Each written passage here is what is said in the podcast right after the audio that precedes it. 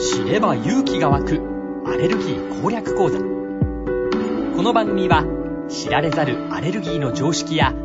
花粉症アトピーハウスダストといった日常にあふれるアレルギーの悩みにお答えしていく番組です。リスナーの皆さんのアレルギーリテラシーを高めるために様々な知識と知恵をお伝えします。じゃあ本日はゲストをお呼びしていて、えー、丸岡優先生という形成外科の先生なんですけど、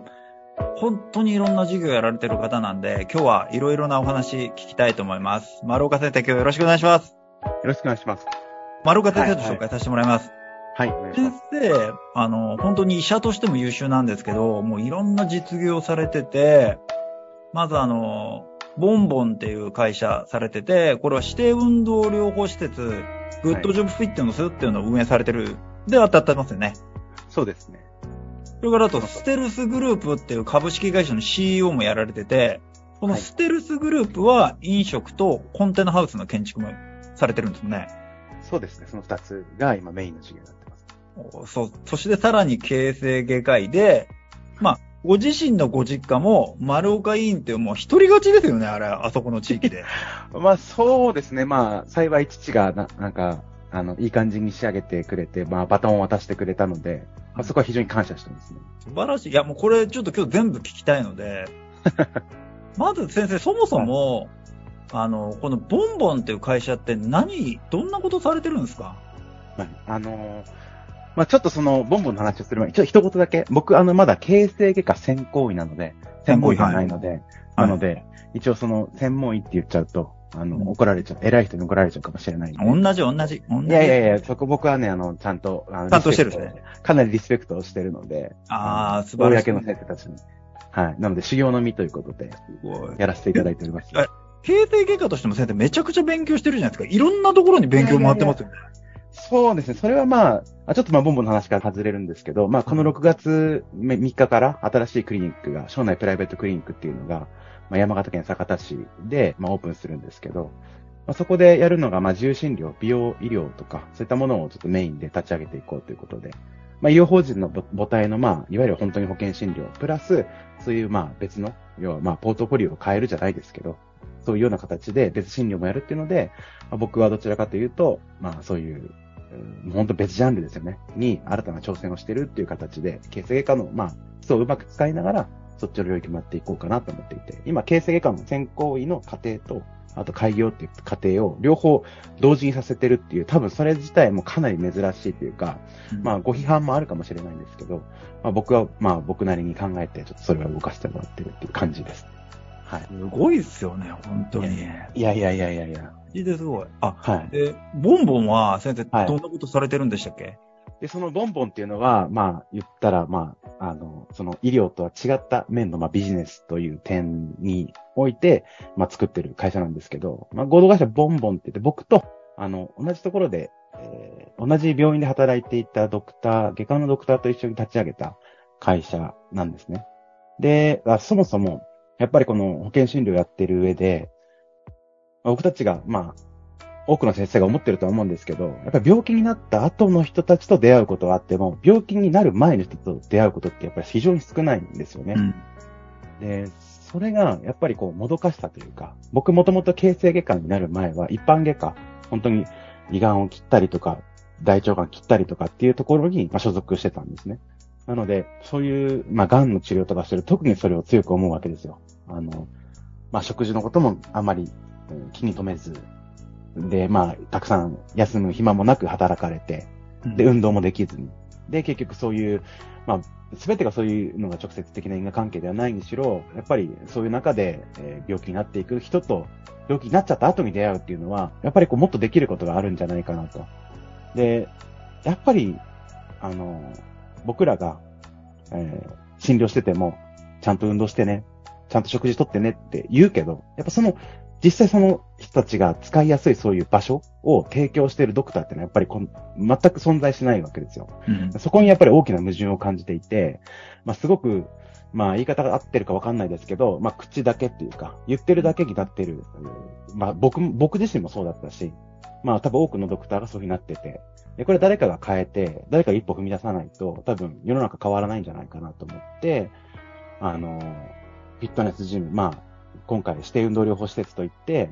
いわゆる医療、えっ、ー、と、医療費控除の対象となるような、あの、運動施設ですね。まあそういったものを、あの、ちゃんと、そのジムとして経営が成り立つ形で、まあ、デザインして、まあ、ビジネスとしても成り立つ、えー、要はまあ、仕組みというか、を作って、こう世の中に広めていけたらいいなと思って、この合同会社ボンボンで、グッジョブフィットネスっていう、まあ、指定運動療法施設を設立したっていう背景ですね。うーん。いや、あの先生の施設、あの、器具も綺麗だし、広いし、めちゃくちゃいいっすよね、あれ。あの、僕自身がめちゃくちゃトレーニングだったので、うん、2018年ぐらいかな？にはフィジーク、その当時沖縄にいたんですけど、沖縄のそのフィジークっていう、まあ、上半身だけのボディビルダーみたいな感じの、うん、その競技とかにも出たりとかしていて、今ではちょっと跡形もないんですけど、まあその時は、まあ結構マッチョでしまってたんですけど、まあそれぐらい、まあすごく、まあトレーニング自体は好きで、やっぱ自分の体が変わったっていう経験がやっぱりあるので、で、えっ、ー、と、沖縄から僕の今地元山形に帰ってくる間に、あの、帰りがてら、こう日本一周して車で日本一周しながら帰ってったんですけど、もう全国のゴールドジムとか、町営の体育館とか、まあそういったところにこう、行ってですね、各地に。で、あこういう機材が人気があるなとか、こういう機材は、あの、使用頻度が高いなとか、そういうのをちゃんとチェックしてですね、僕も、あの、1年2年どっぷり大会に出るぐらいトレーニングを積んで、かつ全国のそういうトレーニングしてるユーザーの目線じゃないですけど、そういったものもちゃんと確認して、で、そして、さらにそこに、まあ、我々医者の目線で、あの、必要な環境というか、っていうのを、まあ、点、プラスして、このジムを作ったっていう感じ。だから、やっぱりマシンとかも、あの、いわゆる、ご高齢の方たちがこう、半分リハビリみたいな、あの、うん、マシーンが置いてあるパターンが多いんですね。その指定運動療法施設みたいなパターンっていうのは。うん、なんですけど、うちの場合は、どちらかというと、そういう大手の、そのフィットネスジム、エニタイムだったりとか、そういうように、ほぼ、かなり近い形の、あの、構成になっているっていうのは、やっぱりメインのユーザーになってもらいたい、まあ、20代から、まあ、60代ぐらいの人たちが、こう、通いやすいというか、か通ってテンション上がってくるみたいな、そういった場所を作りたいので、やっぱりこう、印象として、あ、かっこいいですねとか、綺麗ですねっていうのは、やっぱり、あの、意識したところではありますね。うーん、そう。器具の見た目がかっこいいんですよね、あれ。めっちゃすごいですよね、あれ。まあでもあれも、まあでも、それは、まあビジネスの展開にもなりますけど、あの、地元でいい、あの、業者さんというか、あの、を見つけてですね、あの、費用もかなり減らして、元々の見積もりの半額で同じ量ぐらいっていうか、まあ半額ですね、ほぼほぼ。すごいですね。ぐらいま下げて導入したので、うん、あの、そういうところもやっぱり経営を学ぶっていう意味では大切だったので、うんそういうところも結構気にして作りましたね。なるほど。はい。え、そしたら先生、このステルスグループっていうのは今何をされてる会社なんですか？このステルスグループっていうのは、まあなんていうかこう、医療周りのビジネス、そういったこともやっていきたいなって漠然と思っていて最初立ち上げた会社だったんですけど、今はですね、今まさにこう、動いているのは、大きく言うと飲食事業の領域と、あと建築事業の領域、この二つです。うん。で、飲食事業に関して言うと、えっ、ー、と、高齢者住宅に宅食、朝昼晩の食事をおろすっていう事業と、あとおにぎりの事業、この二つ、おにぎり屋さんですね。この事業二つをやっていて、で、これも、もともとは医療法人の、えー、事業体だったんですね。うん、あの、宅食事業っていうのは、うちの医療法人っていうのは5つぐらい施設を持ってるので、そこに食事をおろすっていう事業をやってたんですけど、やっぱり飲食って相当きつくてですね、あの、利益率も悪くて、まあ、コロナでこの原材料費も上がっちゃったりとかして、マイナス100万円ぐらいの赤字だったんですね。うん。毎月。毎月。で、まあそれを半年ぐらいまあ見てて、まあいろいろ法人の中でこう、あれこれ頑張ってやったんですけど、やっぱり、うん、なんて言ったらいいんだろうな。まあ法人のメインの事業体ではないわけですよ。うん。あの食事っていうのは。うん、なので、まあ、そこまで、こう、手こ入れもされないっていうか、もう医療の関係の授業であれば、あやってることも何をやってるかとか、方向性とかも、法人としても多分見やすいと思うんですけど、やっぱ飲食ってなっちゃうともう全然わかんないんですよね、そのうん中のルールっていうのが。なので、当然、非効率的な、まあ、体系になってましたし、うんで、あとまあ、すすごく一般的な、あの、飲食事業の数値で言うと、FL 比率って言って、うん。あの、フードとレイバー、うん食事との原材料費と労働者のその賃金ですね。人件費。この二つを合わせた数が70%とかうん超えてると、もう倒産するって言われてるんですけど、うんそれが98%ぐらいあったんですね。おおうん。で、これは数字的に絶対おかしいわけですよ。うん。なので、ここを改善させれば必ずこの事業は生き返るっていう自信がまあ僕はあったので、うん。あの、赤字を垂れ流している状況ではあったんですけど、この数字を、まあ見て、僕はこの数字を変えればいいっていう、もう本当そのシンプルにその一つの理由だけで、あの、この会社をもう買自分が買収して、うん。で、自分で立ち直すっていうのを決めてですね、うん法人から切り離して。っていうので、あの、僕がその事業体を買って、で、しそして、やっぱり、あの、高齢者の方たちに食事を卸してるので、うん当然、施設っていうのは客数は、まあ固定じゃないですか、ほとんど。はい。増減はほとんどないですから、うん施設の客数は固定されていて、で、客単価もですね、やっぱりその高齢者の住んでる方に突然、明日から1000円上がるよとはなかなか言えないんですよね。